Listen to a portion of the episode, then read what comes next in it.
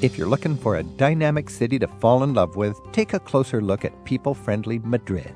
They're really surprised when they see tons of people walking on the streets at any time of the day, any time of the night, you know. They just usually think about if we do ever work, you know. Hi, I'm Rick Steves. Guides from Madrid and Prague clue us in on the charm of their cities today on Travel with Rick Steves. And if it's romance you're looking for, there's a tradition in Prague that happens all the time at the statue of a beloved poet. There is a tradition among the Czech people that the lovers must kiss in front of the statue of Karel Hynek Mácha or above a blossoming tree.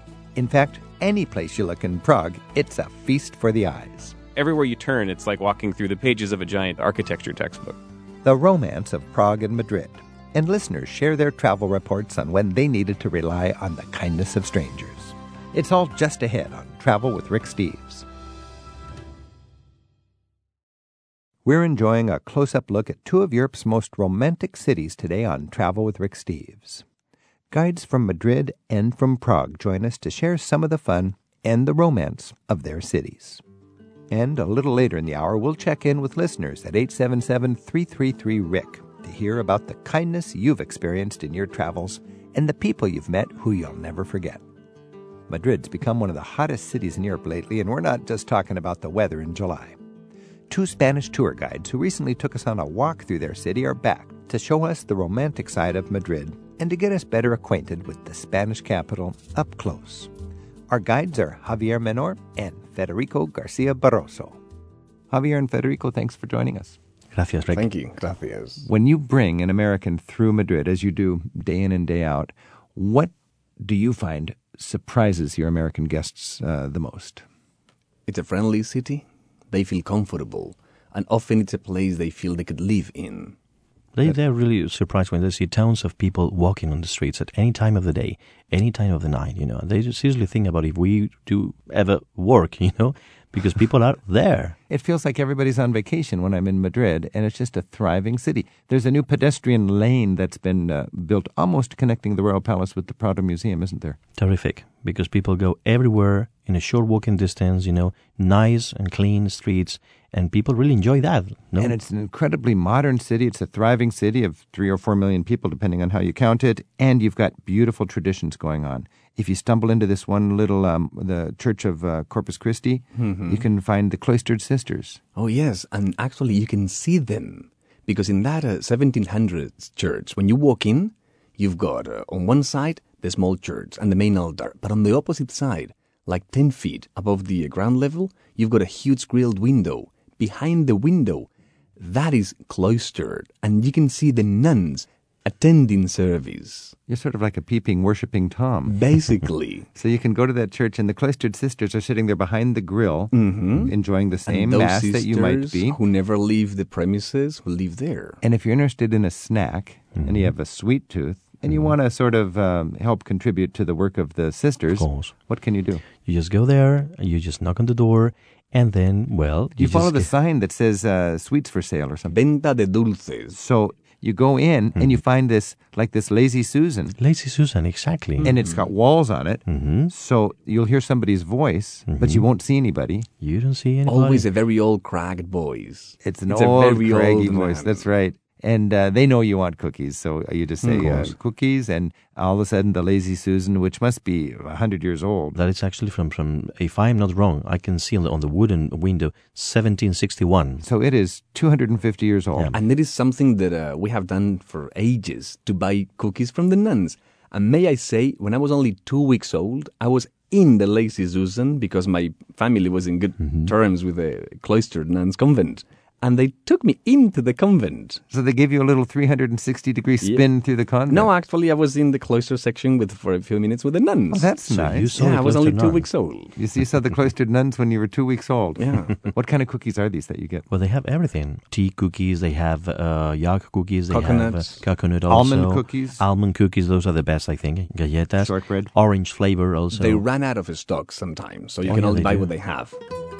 This is Travel with Rick Steves. We're talking about Madrid with Javier Menor and Federico Garcia Barroso. Our phone number is 877 333 7425. Alfonso's on the phone in Allen, Texas. Alfonso, thanks for your call. Thank you very much, Rick. Nice to be on the call with you. I actually grew up in Madrid uh, when I was a kid, and then I went back to study abroad when I was in college. And um, obviously, I'm very attached to the city. One of one of the things that I wanted to get your uh, guest opinion on, and, and maybe also recommendation for fellow uh, travelers, would be to check out a Real Madrid game when they're in Madrid. I think from a personal experience, it's, I'm a big soccer fan, so that's a great thing. But I think it's also that shows you a great uh, character of the Spanish society when you really get to see the um, Spanish psyche in it. And I think it's it's great also the pregame and the postgame atmosphere is very different from a professional sporting event in the U.S. So, Alfonso, you're talking about going to the, the big soccer stadium in Madrid and seeing the very popular local team, Real Madrid, play. Exactly. Exactly. Javier, what's your recommendations Well, on that? I just wanted to thank you, Alfonso, because lately everybody talks about the Barcelona soccer team. But thanks Yeah, for no, supporting we, don't- we Real don't like to Madrid. talk about that. Exactly.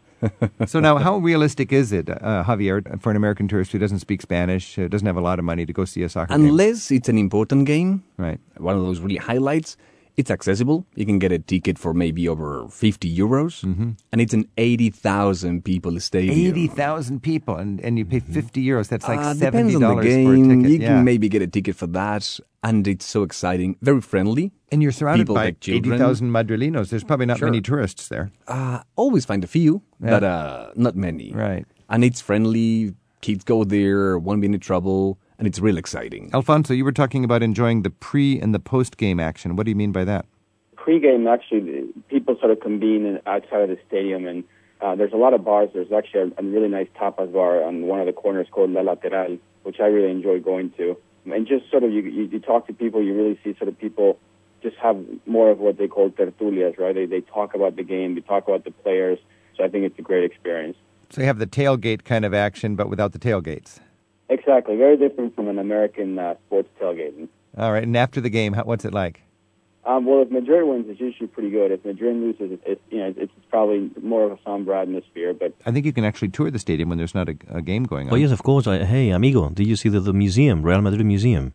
exactly, there's a there's a museum, there's a restaurant, although the restaurants Mm-hmm. are nice, but they're a little bit overpriced. And there you see in the museum, by the way, that Real Madrid has been classified as the best soccer team ever in the history of the 20th century. They show you that. Is that right? Yeah. Now, what is the season, Federico, for the soccer games? Well, it's actually mm, Late August. Late August, uh, exactly. Early June. Late August until early June. It's just D- d- depends on the year, but approximately. almost the whole year then, except for the hottest part, July Yep. and And in the yeah. summer, we have summer tournaments. Okay, so you can see We- soccer any time of year. Any We, time of year. we live on soccer. You live on baseball. We live on soccer. All right, and you feel a very a big energy in the stadium with eighty thousand people. I don't think Americans understand the passion for what Europeans call football. Yeah.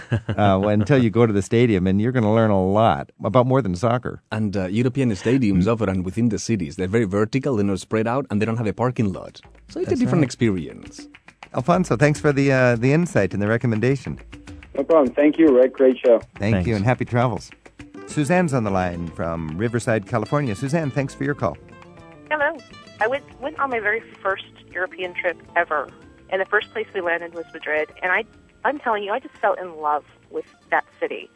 The people, more than anything else, the people and the architecture were just so incredibly amazing. I was on a, a structured tour, but the time that we had outside of the tour to just kind of wander through the city was so incredible. You can just stop anybody anywhere and have a full-on conversation, and they you never know what you're going to get. That's so cool. Your first day in Europe was in Madrid, and you just had a Yeah. beautiful time with the people. You know, one thing I like to do when I'm in Madrid is to take the electrical bus right through the old center. It goes around. It's one of these, uh, they call them slipper buses for the older ladies that hardly get out of their slippers and robes but need to get down to the grocery store and can't really mm-hmm. walk a long way. Is mm-hmm. that still going, this this little electrical bus? It's still still going. It's still going, and it is it is actually quite popular. and you can popular. sit in that and just enjoy the ride and talk to people as they come and go for the whole mm-hmm. trip. Suzanne, what would you recommend for people when they're in Madrid to be sure to do? Well, to get off the beaten path, Right. We would start our day almost every day in Puerto del Sol Uh huh. and just kind of wander. One day we would go one direction, go shopping, but the best times we had were after 10 o'clock at night, just kind of strolling through the city with everybody else. All So wait a minute. You're you're a woman. It's your first day in Europe. You're in a big city. Nobody knows you, and you're out at midnight walking around. Oh yeah, you will never feel alone because 10 p.m. streets are crowded. That's true. Oh, Lots of people. If you were in, in LA, this would be 3 o'clock in the afternoon. The city is just full of people. It seemed that when the sun was going down, which was about 9, 10 o'clock at night, we somehow were out in front of the palace every night. And there were people on roller skates and rollerblades and walking their mm-hmm. dogs. And Oh. in this concrete city, there were so many people out with walking their dogs every night. In, in front of the Royal Palace. And I, I gotta Yeah. say, sunset by the palace is It really is nice. great. And that used to be such a horrible traffic congestion place there, and now it is landscaped. Mm-hmm. It's got oh. outdoor cafes. Mm-hmm. It's got the palace right there. Mm-hmm. You just think every American should come here and see how to organize and design. the a day big I grow city. up, I want to buy a penthouse in that square. What's the name of that square? Plaza de Oriente. So Place of the Orient. One day when I become a grown up, I want to live there. Oh, invite me over.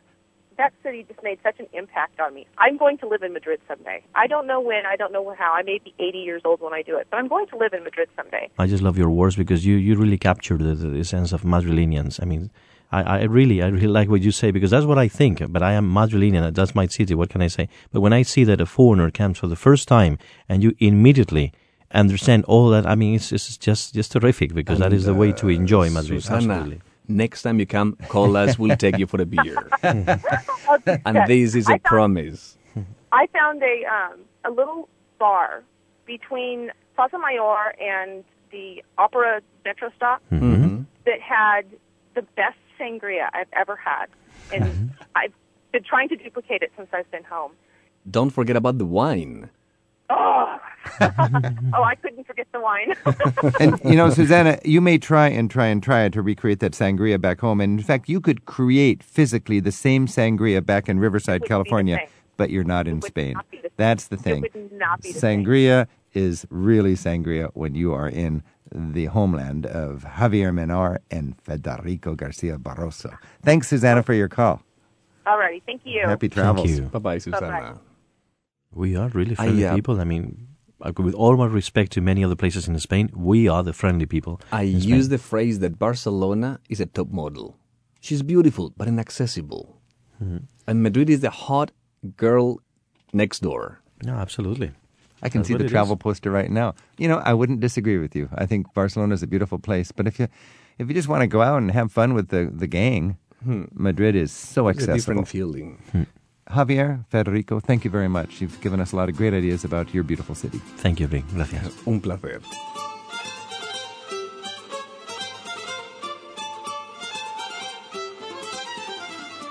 Next, we'll see how the streets of Prague turn the golden city of a hundred spires into a truly romantic destination. And we'll check in with listeners to hear stories of everyday acts of kindness that have made a big difference in their travels. We're at 877 333 7425. And by email, it's radio at ricksteves.com. It's Barcelona's a hot model. It's a top model. Madrid is a hot, Madrid the is hot a girl, next, girl door. next door. yeah, I want to take your tour.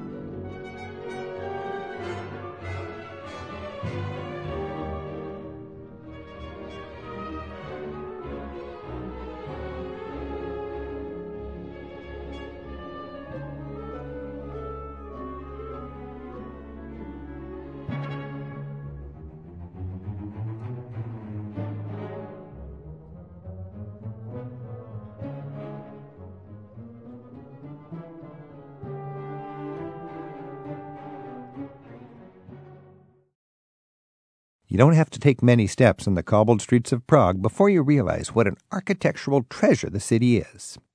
To help us better discover more of the magic of Prague, we're joined right now by Czech tour guide Jana Hrankova from Prague and by my co author of the Rick Steves Eastern Europe Guidebook, Cameron Hewitt.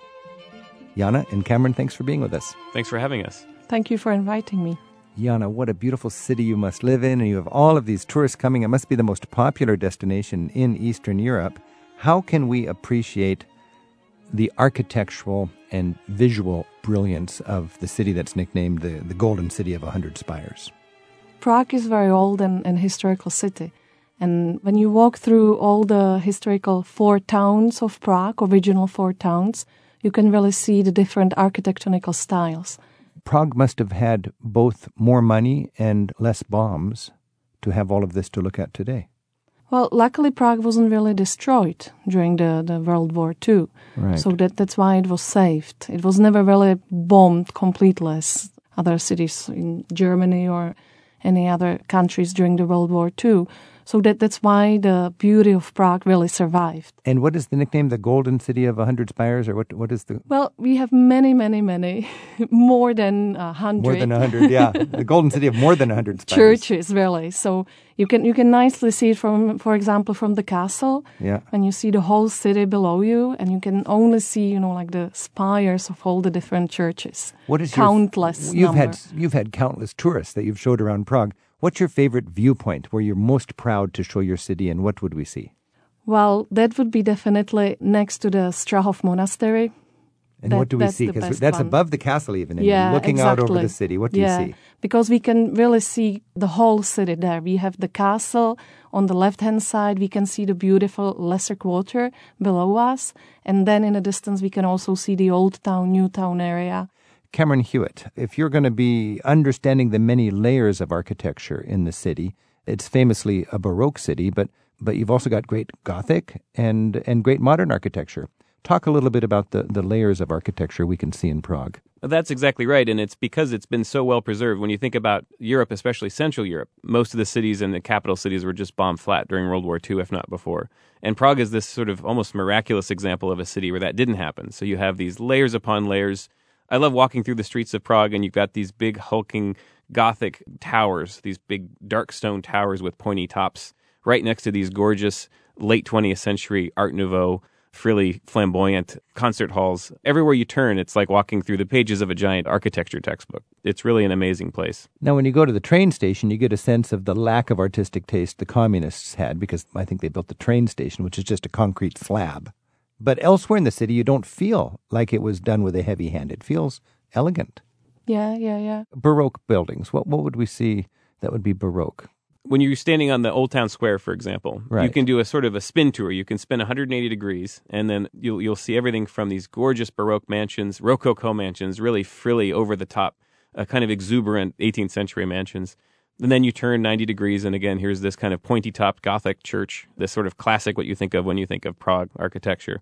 The clock tower overlooking the, the whole thing, also this old Gothic structure, Renaissance mansions uh, here and there. It's just, just an amazing And if you want to see modern architecture, you just go down the river a little bit. What do you see, Jana? And over there you can hit the dancing house, how we call it. You call it the dancing house. Dancing house, And dancing describe house. the building and why we call it the dancing house. Uh, because it was designed by Frank Gehry, Yeah. and the thing is that it really looks like a ginger and Fred. Uh, That's right. So like the, the lady would be sort of flowing, figures exactly, and exactly. the man is standing straight. Yeah, yeah, yeah. The lady with the skirt and the man with the hat.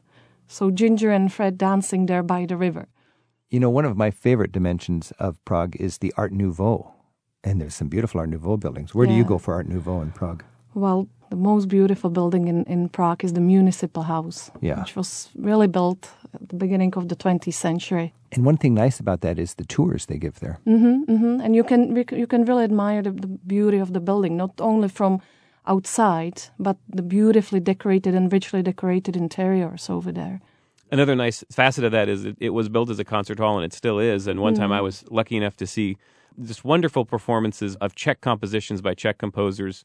Uh, Smetana, for example, have these just wonderful flowing anthems celebrating the Czech spirit. And you're sitting in this gorgeous example of Czech Art Nouveau in the Municipal House. It's just one of those great travel experiences where you feel like on so many levels you're engaging this culture. And then right outside is the attached restaurant, which is affordable. I mean, it's a little bit touristy, but it's just sumptuous. With it's just dripping with Art Nouveau elegance. What's the name of that restaurant? That's the French restaurant over there, The French restaurant. which is just situated inside of the building, really. You know, when we think of Art Nouveau, the big news in Prague, and we have to talk about that, is the return of Mucha's Slavic epic. And it's it's huge panels, huge canvases that tell the epic story of the struggle of the Slavic people through the centuries. It was parked way in the far eastern fringe of the country because of a dispute with the family and where it would end up. And today it's back in Prague. Where can we see the Slavic epic? Yeah, yeah, yeah. It's back in Prague, uh, Yeah. returned to Prague. It's uh, now displayed in uh, Veletržní Palác, how we call it. It's a little bit out of the city center, but it's easy to get there by the public transport. And you can really nicely see all the beautiful 20 paintings over there. 20 paintings. Mm. Cameron, if you were going to Prague, I would think that would be number one on your list if you're interested in uniquely Czech art to see. Absolutely. And the thing is, even as someone who's been to Prague many times, to be honest, this is a fantastic work of Czech art. I've never seen it because it's been squirreled away in this castle, really Right. in the middle of nowhere for, for many, many years. this is the first time it's been so easy to get to. So it's, it's really worth uh, making a trip to Prague just to see that, I think. I'm Rick Steves. This is Travel with Rick Steves. We're talking about Prague, and we're joined by two guides who know Prague well Cameron Hewitt, who's the co author of our Rick Steves Eastern Europe guidebook, and Jana Hrankova, who's a friend of ours who is a guide in Prague. Our phone number is 877 333 7425. And on the phone, we have Joyce from Bellevue, Washington. Joyce, thanks for your call. Hi, Rick. Thank you for taking my call. Um, my husband and I love garden tours, and when we visit uh, European cities, it's always a treat to see the garden. And I was wondering what are some of the must-see gardens in Prague, and when would be the best season? I mean, flowering or is it fall? All right, Jana, tell us about the best garden if you're a tourist and you want to see one great garden in Prague, and when would be the good time to see it? Well, usually the gardens will open in April. That's kind of like the summer season from April till uh, November. And uh, my recommendation would be really the Royal Garden, which is directly next to the castle, it's on the top of the hill. It's like on the way to the castle. And you can nicely enter the garden and walk through it. And especially April, May, that's the time, really, the best time to see the garden because the garden is full of tulips, really. Oh, that's nice. Joyce, have you been to Prague yet? No, not yet, but I have read quite a bit about it. so, When you go to Yes. Prague, I think the biggest castle in the world, by some measures, is right there in Prague. And personally, I would go all the way up to the castle and see that. And then as you walk downhill from the castle, if you look at the map carefully, the path will wind you right through this garden that Jana's Uh-huh. Oh, talking wonderful. about. So thanks for your call, Joyce. yeah, thank you, Rick. Cameron, any thoughts on the on the Royal Garden? Uh, the thing that's amazing about Prague is around the foothill of this uh, hill where the castle is, uh, there's just all these former palaces of these great noble families, and each one seems to have their own little what was a private garden. A lot of them now open to the public, and I can't even name them all. There's so many that are kind of scattered around here, and I've I've been in Prague before with my Czech friends, and they'll go to this garden that's uh, probably most people would say is fifth tier, and you walk in, and it's just this gorgeous little oasis just at the foot of Castle Hill, and they're just all over the place. If someone's into gardens, they could really do some research and find a lot of great choices in Prague. And you can basically wind your way through many of them as you go downhill from the castle. And Joseph's on the line from Indianapolis, Indiana. Joseph, thanks for your call. Thanks for having me, Rick. My wife and I will be in Prague for a few days for our anniversary next year. And we were wondering what would you recommend for like your top three experiences to truly get in touch with the culture of the Czech people in Prague? Ooh, I like that. Not sights, but experiences. We'll let Jana answer that, and then Cameron can be thinking of his answer. Jana, the top three experiences. Okay.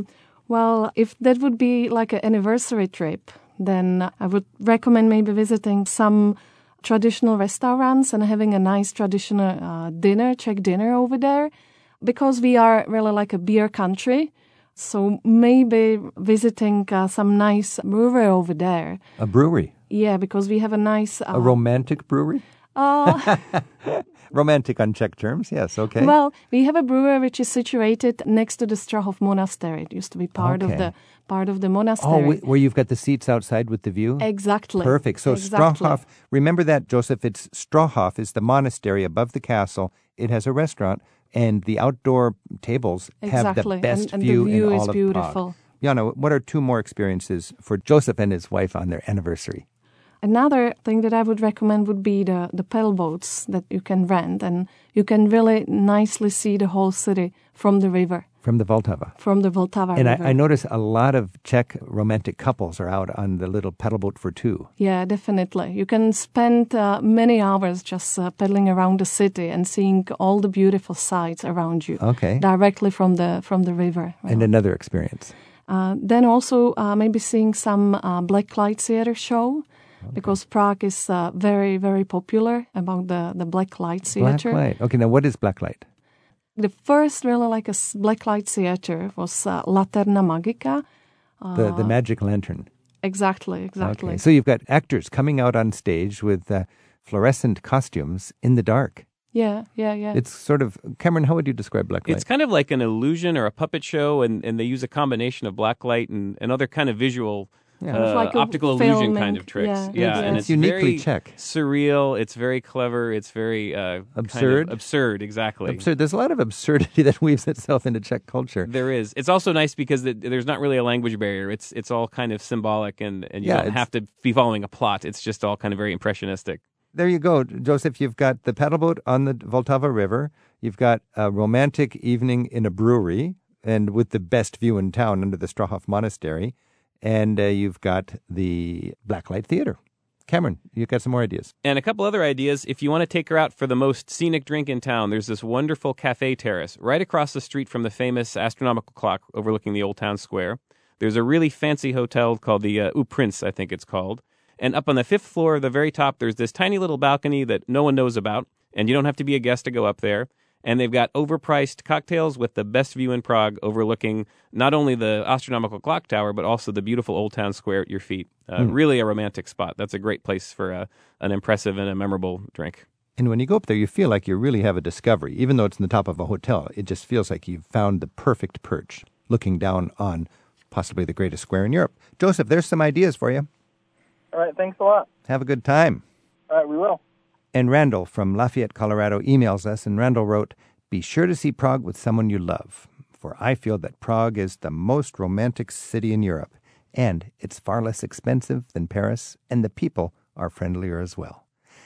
Jana, what do you think about that? Randall says it's the most romantic city in Europe. Where's the best place to kiss in Prague? Let's finish with that idea. The most romantic spot. I would definitely agree that Prague is the most romantic city in the whole Europe. And I would recommend them to take uh, the funicular up the Petrin Hill, which is a beautiful uh, big park next to the Prague Castle. And over there inside of the park, we have a statue of the most romantic uh, writer or uh, A romantic poet. romantic poet Macha, and he wrote a, a very romantic poem uh, about his his love. And there is a tradition among the Czech people that uh, the lovers must kiss in front of the statue of Karel Hynek Macha or above a blossoming tree, really, Above- cherished tree. Below a blossoming tree. Yeah, yeah, yeah. Thinking about the beautiful uh, lines of this great Czech poet. Exactly, exactly. What's the poet's name again? Macha. Karel Hynek Macha is his name. Maha. so on uh, ca- 1st of May, that's the tradition, but you can do it anytime. Oh, okay, but on the first of May, you'll find a lot of young romantic Czech couples up there. Yeah, the whole hill is full of them. Do you know a line from Macha? Uh, byl první máj lásky čas. It's kind of like it was 1st of May, the time for love. That's kind of the first line. In the most romantic city in Europe, my beloved Praha. Moje milovaná Praha. Děkuji. Děkuji. Thank you very much, Jana. And thank you, Cameron, for helping us uh, appreciate Prague a little more in depth than we have in the past. Thanks for having me, Rick. to říkám i vám. Svět je báječnej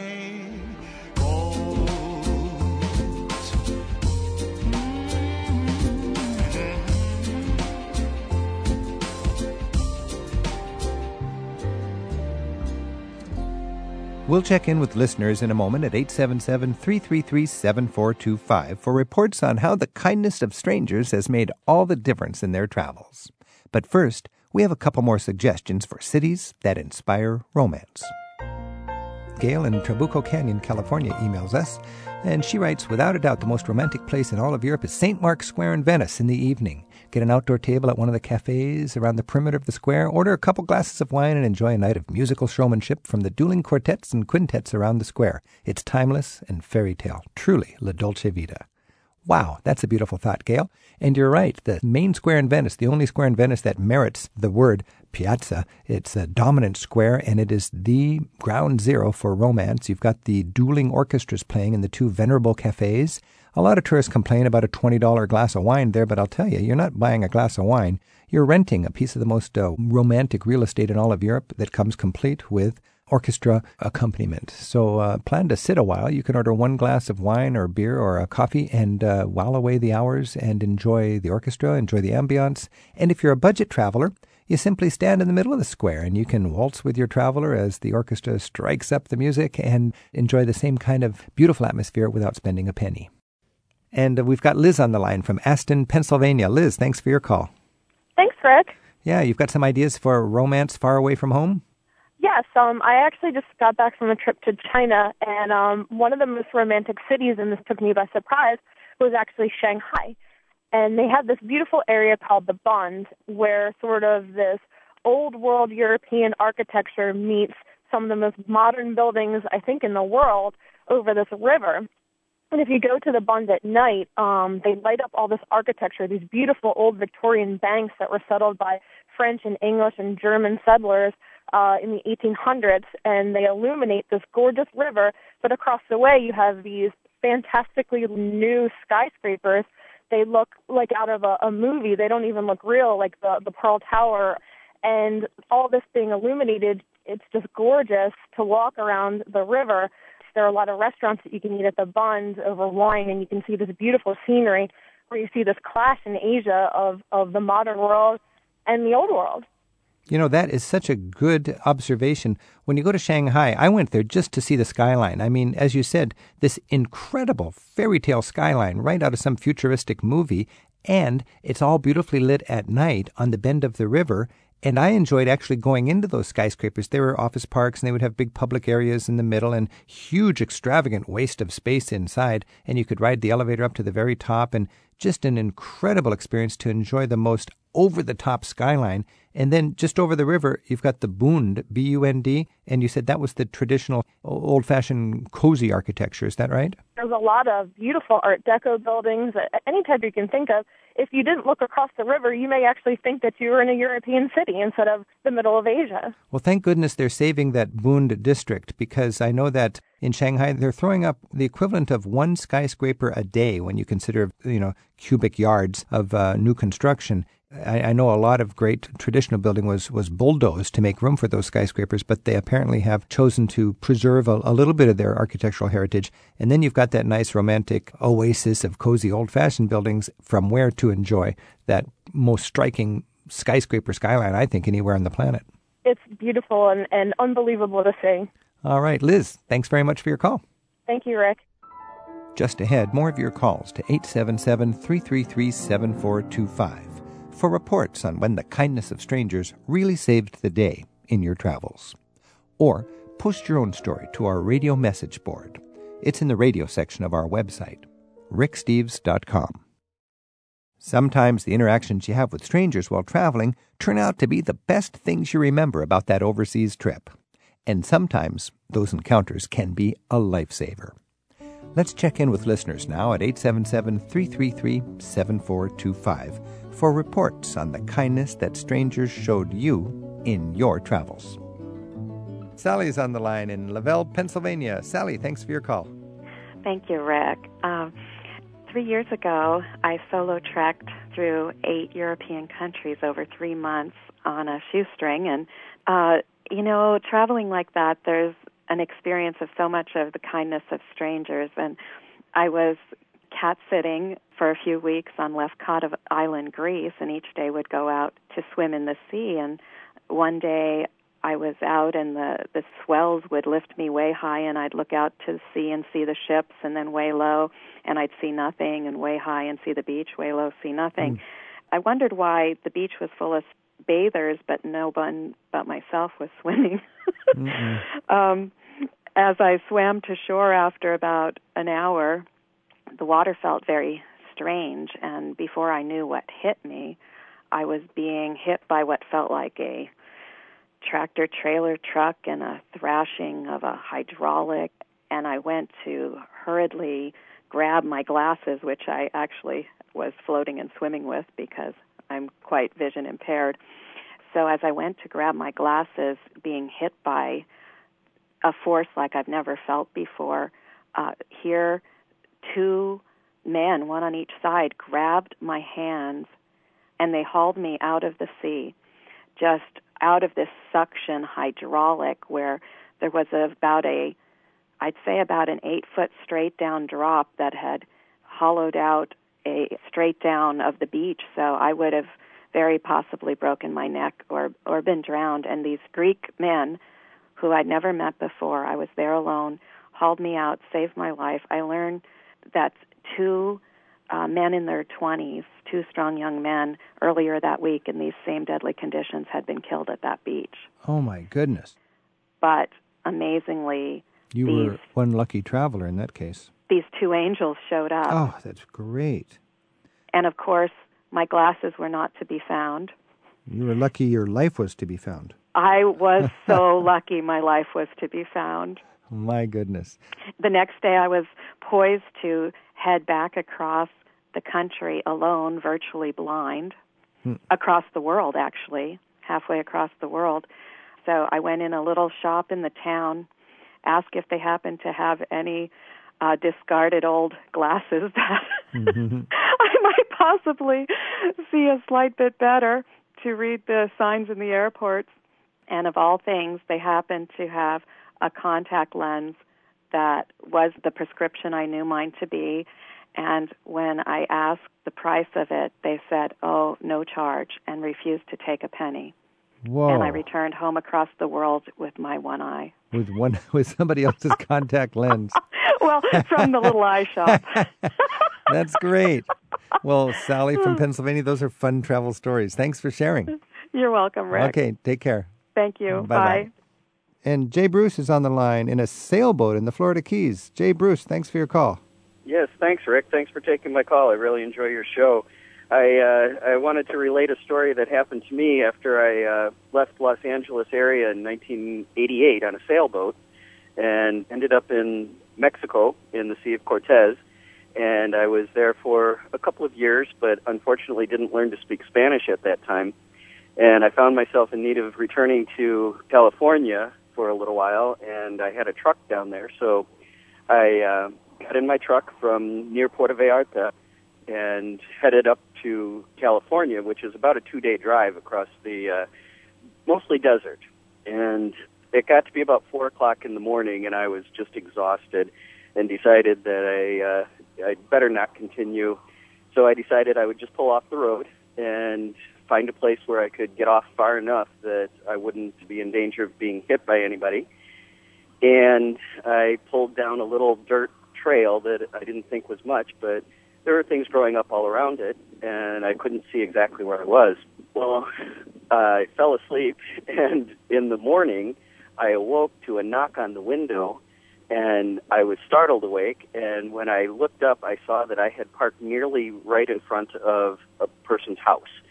And I, there was a woman standing, an older woman standing at my window, and I rolled down my window as quickly as I could and tried to apologize in the little bit of Spanish that I had.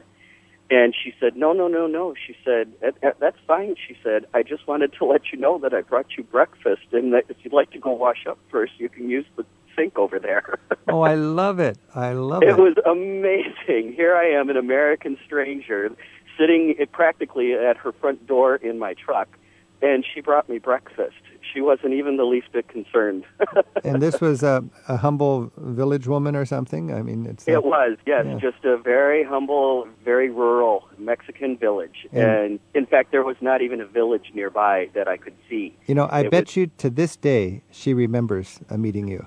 Perhaps so, because this American just dropped out of some place and landed on her front porch, and it never even occurred to her to be angry. Oh, that's- and it was the most wonderful experience.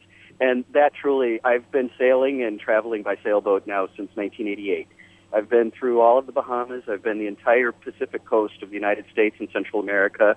In all the time, I've always found that the rural people are all basically the same. Everyone around the world is just friendly people, and children especially are the same everywhere. little boys tease little girls, and little girls tease little boys back, and everything is just the same as it is in your house, it is my house, and houses in every village and every place in the world. Jay Bruce, I got to say, you sound awfully naive because the uh, there's there's a lot of Americans that never get out of their town and they watch TV and they'd be scared to death to do what you're doing because people Well. are so dangerous out there.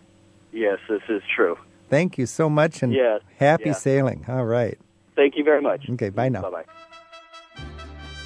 The small kindnesses that we experience in our travels can really make a big difference in how we view the world. Share your stories of travel kindness by email with us at radio at ricksteves.com. And Marilyn's on the line in Uhrichsville, Ohio. Marilyn, thanks for your call. Well, it's good to talk to you, Rick. I understand you've had uh, some memories about uh, encounters with strangers that you'd like to share. Yes, about 10 years ago, my husband and I were in France. We were in the Alsace region, and we were staying in Strasbourg. And my husband always was the tour guide. He arranged all this. And we were staying in a small hotel, and he asked at the desk for directions to the city center. So the desk clerk had told him it was an easy 10 minute walk, so we set off to see the sights. About a half hour later, we decided we had definitely had a problem. So, since we've been walking along a sort of paved pathway, it was used by walkers and cyclists, and every now and then we'd see a car go by. So, we were walking along single file because cars were on there occasionally, and at some point I realized he was not behind me. Mm. Sort of a sixth sense sort of So thing. you're I- separated from your husband. I turned around and I spotted him a distance away, and he was chatting with a local gentleman. And the thought that went through my mind was that this ought to be really interesting because Joel doesn't speak any French beyond hello, goodbye, please, and thank you. And so I walked back to where he was, joined them, and, and they seemed to be doing just fine. And the Frenchman was speaking sort of uh, German flavored English. And my dear intrepid husband was smiling a lot.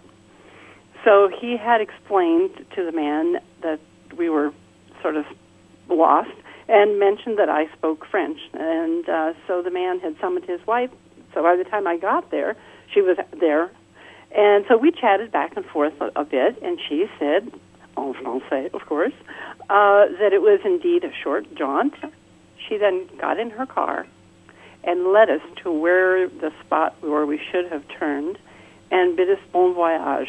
Hmm. And it was something that really we never ever forgot. We between the two of us, we'd been in 20 different countries, and of all the places we'd been, that particular one really stood out. And it came into use for me because I taught French, and almost every year, students would come in and say that their mom, their dad, their aunt, whoever, told them that the French people were always rude. Mm-hmm. So I would ask them if those particular people had ever met a real live French person. Hmm. And they almost always answered, well, no. Isn't I, that interesting? It always works that way, doesn't it? The people who are so the they're so convinced that something's wrong with some other place, and you ask them, "How do they know?" and well, they don't really know how they know. I guess I picked it up on Yeah. TV or something, and then you've been there, and you've Yes. got the actual first-hand experience. Yes, and one of the things when I started with my first year students, I would emphasize that different does not make it better or worse. It's just different. And in France, they say "Vive la différence" with that same philosophy, don't they? Yes, exactly. I love and that. It's an acknowledgement that hey, we can differ. I do it this way, you do it that way. Let's celebrate it. Vive la différence. Exactly. I traveled with students, I believe, maybe five different times over the years, and I always told them, don't go on this trip if you're expecting to see America because it's not there. That's not why you're going. You're going to find the different things. Marilyn, I think you're a great teacher, and I would imagine taking kids over to France has been some of the most rewarding teaching you've had a chance to do. the best part was watching their eyes light up. Yeah. It is, it's one thing to see it in a book. It's a whole other thing to be there. Mm. For a lot of families, they can just write the check and send their kids to Europe, but other families really have to scrimp and save. And Yes. do you ever wonder, is it worth the financial burden to have families that aren't wealthy figure out a way to get their kids over to Europe on a school trip like those that you led? Yes, yes, yes, yes. Um, in fact, we had an incident that I had traveled with the same company, for several years. And the trip was paid for. It was May. We were going in June. This is many years ago. Made a phone call to the company, and there was a recorded message that the company had gone out of business. Mm. Yeah, I thought Great. there went my career, the whole Ah. thing. Somebody here, I know who it is now, but I didn't immediately. Somebody called one of the other chaperones and said, "Do you know another company to contact? I will pay for them to go." Oh, the other, the first company went out of business, taking everybody's money. Well, yes, yes, So they had. this- This, was an illegal situation. Wow! So this time. angel came about on board and Yes. salvaged the whole experience because you couldn't expect the Yes. families to pay twice. No. Oh, The kids were they were more enthusiastic than any other group I had ever taken before or after because they understood how lucky they were. yeah. What year was it when that company went out of business? That would have been about 92, Okay, because since then, just so parents and people who are concerned understand, since then I believe there are new laws that require tour companies to hold that money in a escrow, In escrow. account Yes. until they actually perform the tours so that people don't end Yes. up paying for a trip that they never get. Hey, Marilyn from Ohio, thanks so much for sharing and good luck with your teaching and your travels. Enjoyed talking to you. Bye now. Bye bye. Nancy's on the phone in Baltimore, Maryland. Nancy, thanks for your call. Hi, Rick. It's really a treat to talk with you. Thank you. Now, you know, you had an experience in the Peace Corps that, that sounds quite interesting. Yes. Well, I was in Malaysia 7 group back in 64 and 65. I was assigned to a small fishing village on the South China Sea in the state of Terengganu. And I taught hearing impaired children in the national language of Malaysia. And I was a speech and hearing therapist at the time. I was there almost a whole year, living in a little house on stilts in the village, just at the edge of the jungle. And one night I was attacked, and my experience of the kind of strangers really is calling to mind two particular families. One was an Indian family who were neighbors of mine, and I had taught Sunday school to their children. They had so little, and they gave to me from what little they had while I was in the clinic in this little village. They came and brought me a bowl of upuma, which is an Indian dish. It is cream of wheat, some Indian spices. And it was so comforting and so nourishing. And they gave comfort to me in my spirit as well as my body. I have never forgotten Oh, the taste of that of that wonderful gift. I was 23 years old and 10,000 miles from home, oh my goodness. and uh, it was quite traumatic. But I survived. The other couple who extended such kindness to me also were the headmaster of my school and his wife. They came to the clinic, and she gave me a package wrapped in brown paper, which was traditional gift wrapping. And she said to me, Nancy, when someone we love is leaving us, we give them something of special meaning to us. In this little package was her wedding sarong and her wedding shawl made of Kelantan silk with beautiful gold threads all through it. And of course, I still have it. I treasure it. And there's a Malay proverb that I think is just so beautiful for this topic. And it says, We can pay back the loan of gold, but we die in debt to those who are kind.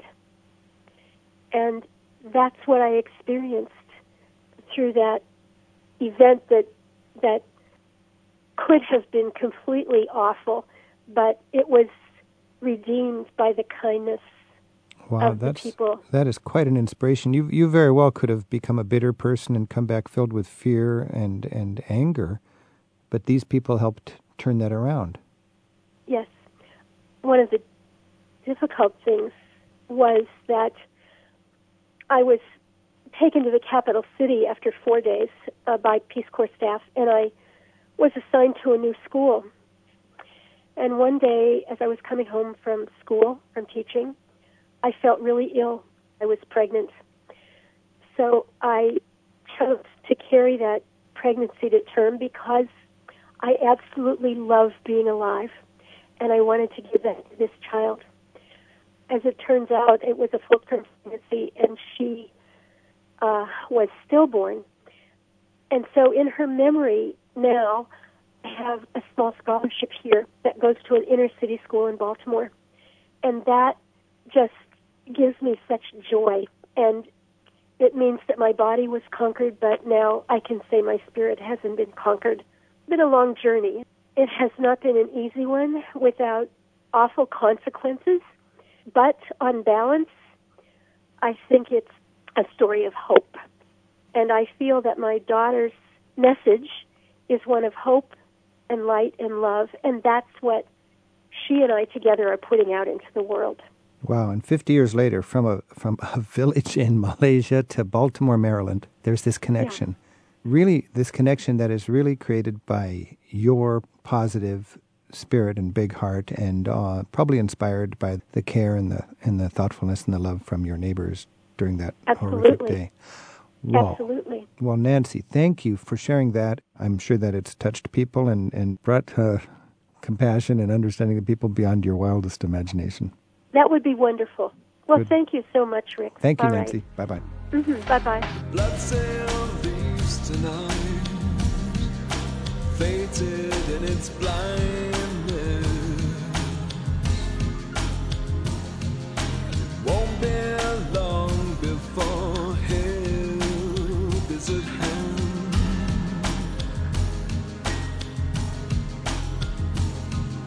the darkness sleeps. cushioning the heartbeat. Listen to our hearts beat. Travel with Rick Steves is produced by Tim Tattan with Sarah McCormick at Europe Through the Back Door in Edmonds, Washington. There's more to each week's show in the radio section of our website. You'll find podcast features, including Rick narrating downloadable walking tours to Europe's major cities. It's all at ricksteves.com. We'll see you next week with more travel with Rick Steves. Each year, Rick Steves tour guides take free spirited travelers on escorted tours through Eastern Europe and beyond, one small group at a time. This year, we're featuring tours of the best of Eastern Europe, the best of the Adriatic, Prague and Budapest, and Bulgaria. For a free catalogue and Rick's Tour Experience DVD, visit the tour pages at ricksteves.com.